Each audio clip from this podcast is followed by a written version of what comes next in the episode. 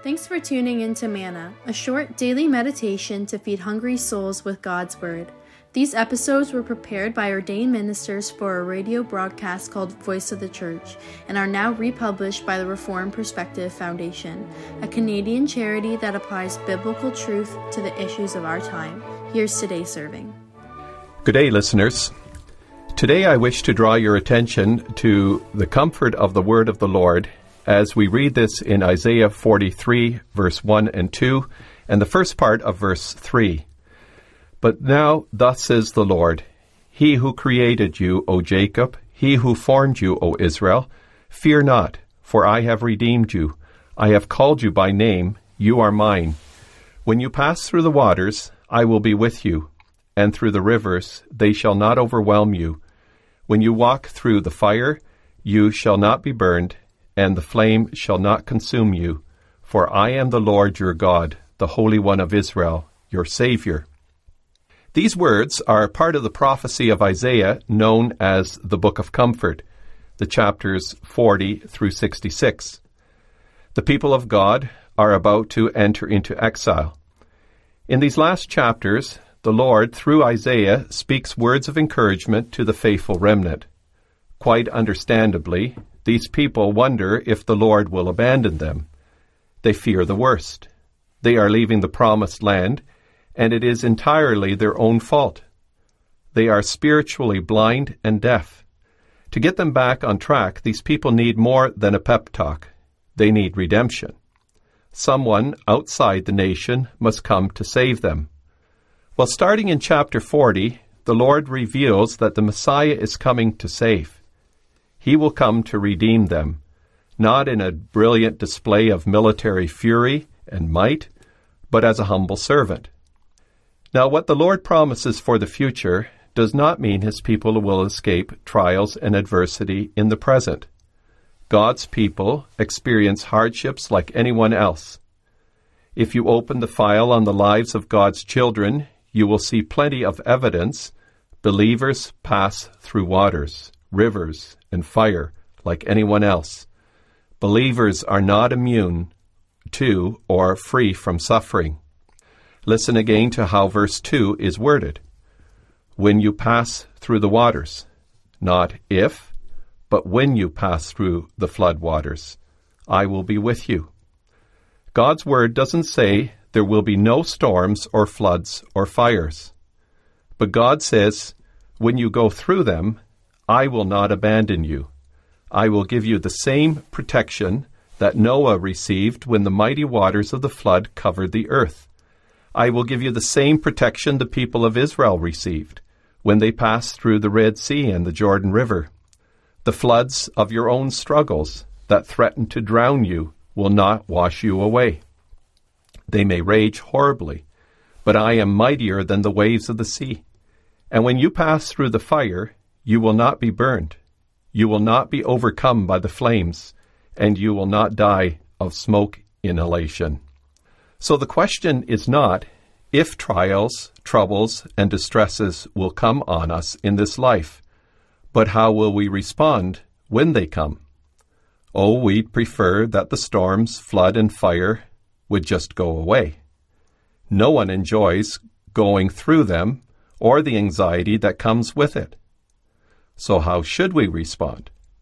Notice the way the question is phrased. How should we respond? It's important that we are clear on this because sometimes the way we do respond is not the way we should.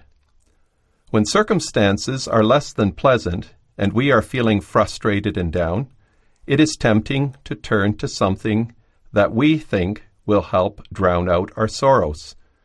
But eventually we find out that the alcoholic stupor or the drug induced haze only make us feel more miserable, disillusioned, and down. Losing ourselves in video games, gambling, or responding to troubles with anger, violence, and aggression solve nothing. Do we have an answer? Yes, we do. And that is why this text is so amazingly comforting. As an instrument in the hands of the Redeemer, Isaiah comes up with this solution Fear not. Two words fear not. But is that really a proper solution? How is that going to help you if you are walking through the fire of a terrible trial? These are very real adversities. Well, listen further. God says to his children who had to learn to depend on him forget about escape mechanisms when you face something that terrifies you. Forget about looking for something that will put you on a temporary high. Fear not, and don't panic as you face waters and rivers and fire. Fear not as you face hardship, hurt, sickness, and death. And especially, fear not as you face the judgment of God. But how is that possible? And how is that remotely comforting? Well, the answer to that has to do with Christ and God's redeeming love in Christ. Fear not, for I have redeemed you. And to redeem someone is to pay the required price to secure their release. God says to his people, I have paid the price for you. I have set you free from your bondage in Christ. We are not able to help ourselves as much as we'd like to think we can. God must take action, and He does. He paid the price to set us free, and He will not leave us in our sins. He sent His Son to help us out of our absolutely desperate situation. And not only does the Lord say, Fear not because I redeemed you, but He elaborates on this and He provides us with the reasons why we can place such confidence and trust in Him. Look at some of the reasons given why we should not fear contained in these verses. Fear not, for I have redeemed you. Fear not, for I have called you by name. Fear not, for you are mine. Fear not, for I will be with you. Fear not, for I am the Lord your God the Holy One of Israel, your Savior? Well, there you have your answer. God says, You don't have to fear when I go with you, even if I take you into the dark days of exile. Does this not give us perspective for today and bright hope for tomorrow? When I confess this to be true, I also recognize it is absolute foolishness to say or think, I don't need God and I don't need the Christian faith because it doesn't do anything anyway. In His amazing grace, the Lord comes to a people who deserve nothing but condemnation, and He says, I have redeemed you. I have called you by name. You are mine. You are precious and honored in my eyes, and I love you. The challenges we face in this broken and sinful world can make it seem like God has abandoned us leaving us to fend for ourselves. But there is nothing further from the truth. Not only are we aware of the promises of the Lord, but we also know how God's children have responded to these problem, promises in the past. God says in Isaiah 43, Fear not, for I have redeemed you. I have called you by name. You are mine. When you pass through the waters, I will be with you. And listen now to the confession of a servant of the Lord who responds to these promises of the Lord, David, in Psalm 23. He says, Even though I walk through the valley of the shadows of death, I fear no evil, for you are with me. Isaiah 43 gives a promise and a word of encouragement and hope from the Lord. And Psalm 23 states a confession I fear no evil, in the face of our fears, whatever they may be, the Lord says to his people in their weakness and struggles, Fear not. Nothing in this life can separate you from the love of God that is in Christ.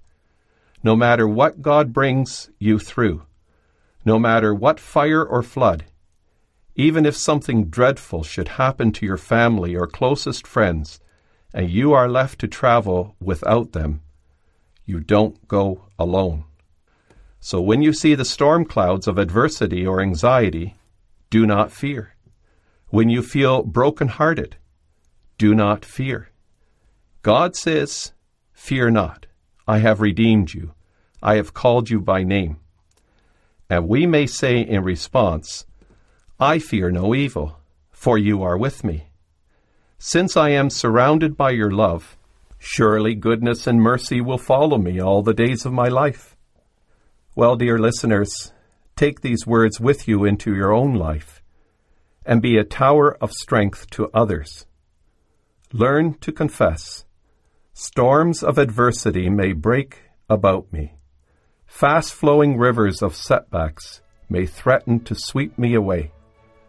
But in you, O God, I am safe, for I know that with you being present, I have nothing to fear. Thank you for listening.